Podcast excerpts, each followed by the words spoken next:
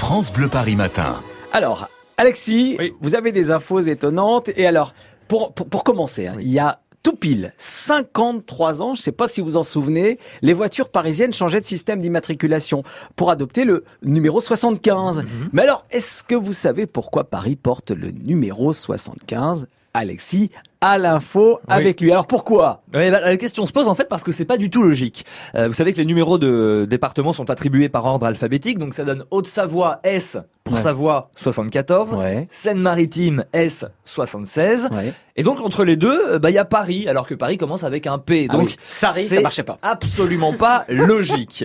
Mais euh, vous qui habitez Paris ou en Île-de-France, je vais vous dire pourquoi votre capitale Alors porte le numéro 75. C'est simple, en fait 75, c'était le numéro du département de la Seine avec un S qui a disparu en 68 pour être divisé en quatre. Les Hauts-de-Seine 92, la Seine-Saint-Denis 93, Ouais. le Val-de-Marne 94 et le numéro 75 donc qui a été repris par Paris. Et je suis sûr que dans le studio, personne ne le savait. Personne. Voilà. Personne, non. Et vous qui nous écoutez, je suis sûr, moi je le savais pas non Et plus. ben voilà. 80 à 90% de ceux qui nous écoutent ne le savaient pas. Merci pour cette info. Euh, Alexis, vous avez d'autres infos drôles, étonnantes et même parfois un petit peu ridicules. Alors, euh, je vais vous dire, heureusement, heureusement que le ridicule ne tue pas, sinon Paris serait mort en 2005. Pourquoi? Alors, euh, Paris ou plutôt la Poste? Ouais. Je vous explique pourquoi. La Poste était tellement sûre que la capitale serait choisie pour organiser les JO de 2012 Ouais. qu'elle a fait imprimer pas moins de 4 millions de timbres à l'effigie de Paris 2012. Non. Bah alors sauf que bon bah on s'en souvient, c'est Londres hein, qui a été choisi et donc la Poste a mis directement 4 millions de timbres à la poubelle. C'est un peu la loose de, de la Poste. Ils sont timbrés, euh, ils sont timbrés. Autre info, euh, ils sont timbrés. Autre Pas info étonnante, l'attraction la plus glauque de tous les temps à Paris, c'était en, en 1868 une morgue exposée en vitrine des cadavres inconnus afin d'être identifiés. Oui, c'est un petit peu l'info glauque du, du jour.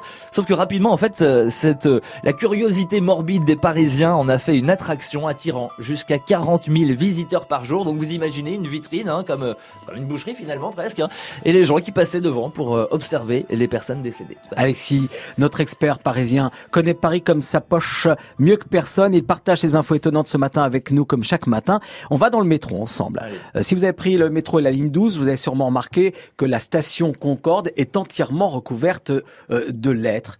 Et vous allez nous expliquer pourquoi. Oui, ces lettres euh, bleues sur fond blanc en céramique qui euh, effectivement recouvrent la totalité des murs du plafond euh, de la station euh, Concorde depuis 1991. Mais Mhm. pourquoi? Eh bien, je vais vous expliquer. Hein, euh, euh, vous ne pourrez pas vous empêcher de la prochaine fois que vous allez passer dans cette station de les, de les regarder autrement euh, ces lettres. En fait, c'est simple. Mises bout à bout, Mhm. eh bien, elles forment le texte de la Déclaration des droits de l'homme et du citoyen de 1789.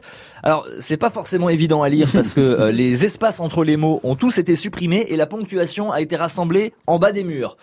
Donc euh, voilà, c'est tous les mots sont collés, Ouais. euh, mais vous pouvez euh, détecter quelques mots de la Déclaration des droits de l'homme et du citoyen. En tout, il y a pas moins de 44 000 carreaux vitrifiés dans la station Concorde. Je vous mets au défi de les lire, ces 44 000 carreaux vitrifiés. Carreau, enfin chapeau. Oh oui, effectivement, chapeau Alexis, merci pour ces infos étonnantes. Je suis sûr que vous aviez tous été estomaqués par ce qu'on a appris ce matin.